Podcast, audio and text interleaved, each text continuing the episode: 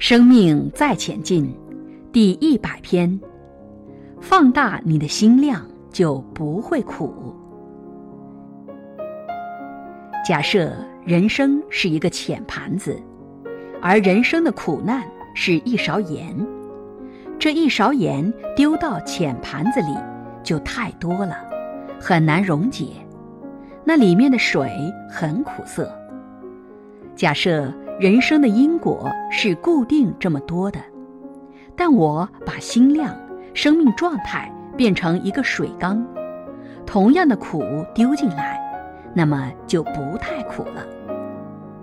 透过生命的成长、心灵的提升，把你的心量变成一个湖泊，这个盐倒进去根本不会苦，不会咸，还会有点甘甜。